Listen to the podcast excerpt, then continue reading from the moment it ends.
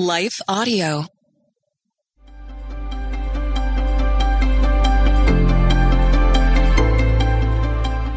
Welcome to the Crosswalk Devotional. We're glad to have you listening. Today's topic looks at how God can call nobodies to work for His glory. We'll return with the devotional after a brief message from one of our sponsors.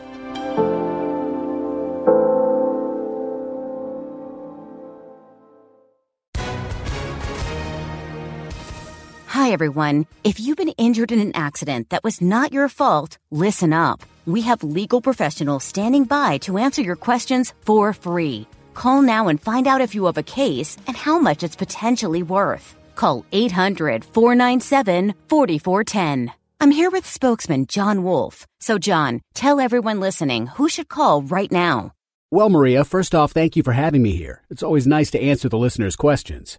Now, as far as who should call in, anyone who's been injured in an accident and think you deserve compensation, give us a call right now. 800 497 4410. You'll find out if you have a case and how much it's potentially worth. Thanks, John. You heard it, folks. Take advantage of this opportunity and call now. 800 497 4410.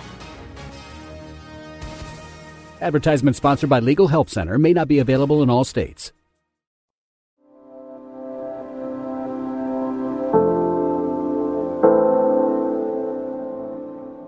The Call of Nobody, written by Christopher Ite, read by Leah Martin. Today's reading is Exodus 3 11 through 14. But Moses said to God, I am nobody. How can I go to the king and bring the Israelites out of Egypt? God answered, I will be with you. And when you bring the people out of Egypt, you will worship me on this mountain. That will be the proof that I have sent you. But Moses replied, When I go to the Israelites and say to them, The God of your ancestors sent me to you, they'll ask me, What's his name? So what can I tell them? God said, I am who I am. You must tell them, The one who is called I am has sent me to you. Hot dust bites the man's tired, dark eyes.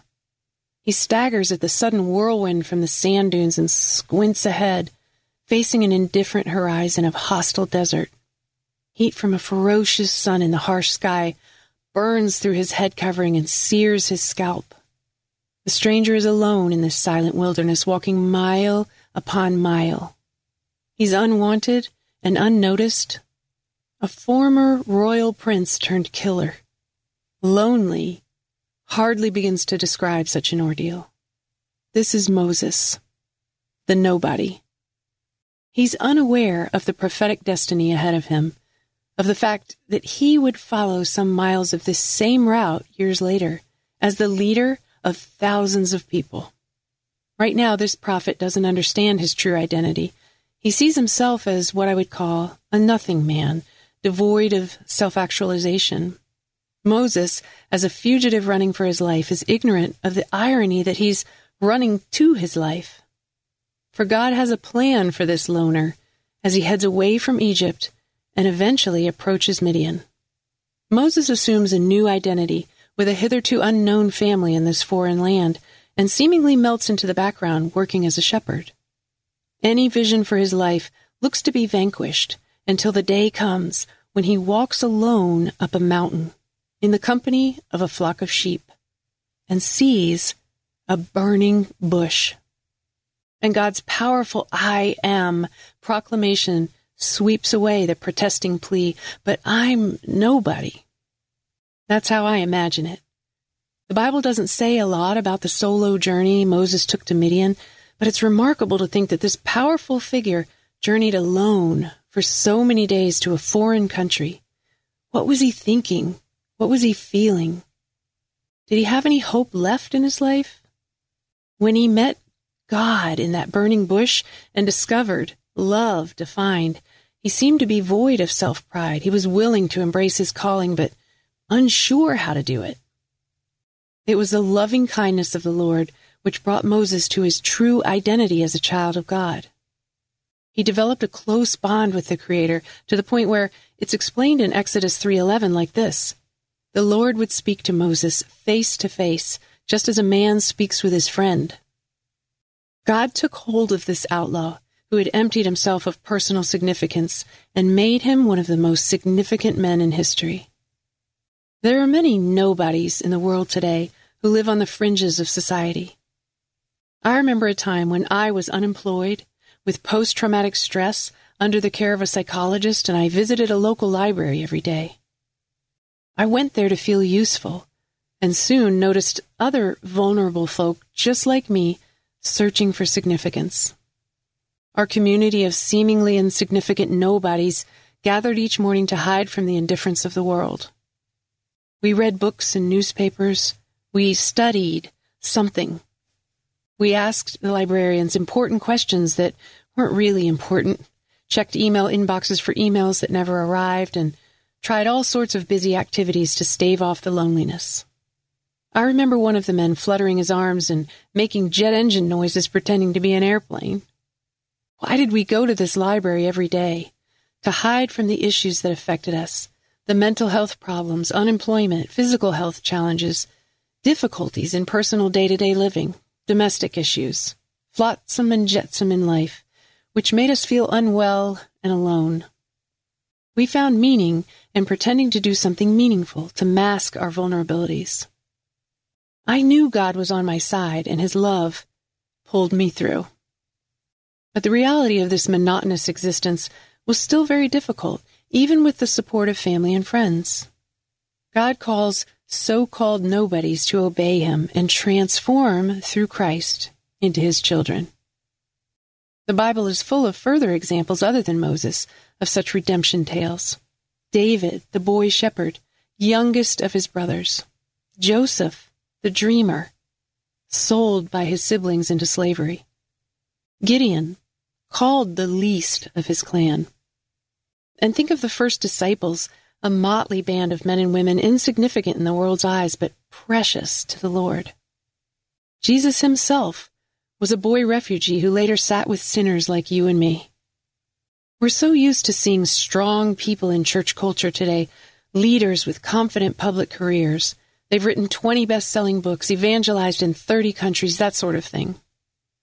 Understanding that God calls nobodies, not only somebodies, can be a bit of a shock.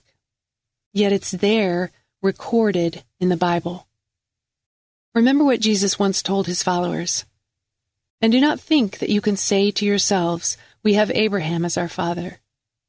I tell you that out of these stones, God can raise up children for Abraham. Matthew 3 9. Humility is a key marker of leadership.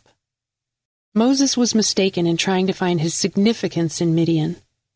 I was mistaken in trying to find my significance in the local library. Yet the wonderful news is that our Father is patient and kind. It's only in the close, ongoing relationship with Jesus that we find our worth. If we're willing to deny ourselves, take up our cross, and follow Him, Matthew 16:24. The world may see nobodies, but God, knowing that we are just dust formed with his breath, sees his image in us. What image? The image of his son, Jesus Christ, bringing redemption for those who open their hearts to him. The I am changed the destiny of the I am nobody in Moses. And He's changing people today as well. 2 Corinthians 4 7 assures us, But we have this treasure in jars of clay to show that the surpassing power belongs to God and not to us. Intersecting faith and life. Do you see yourself as a nobody, a nothing man, or do you see yourself as a child of Christ? What obstacles prevent you from feeling free? Do you need to pray about your self perception with a trusted prayer partner? How can you help others to understand their true identity in God? For further reading, explore these scripture passages Romans 8, Galatians 5 1, 2 Corinthians 6 3 through 10, Judges 6 11 through 16, 1 Samuel 16 1 through 13, and Genesis 45 1 through 8. The Crosswalk Devotional is a production of Life Audio and Salem Media. If you liked what you heard today, please take a second to rate and review this podcast in your favorite podcast app so that more listeners like you can find the show. For more faith filled, inspirational podcasts, visit us at lifeaudio.com.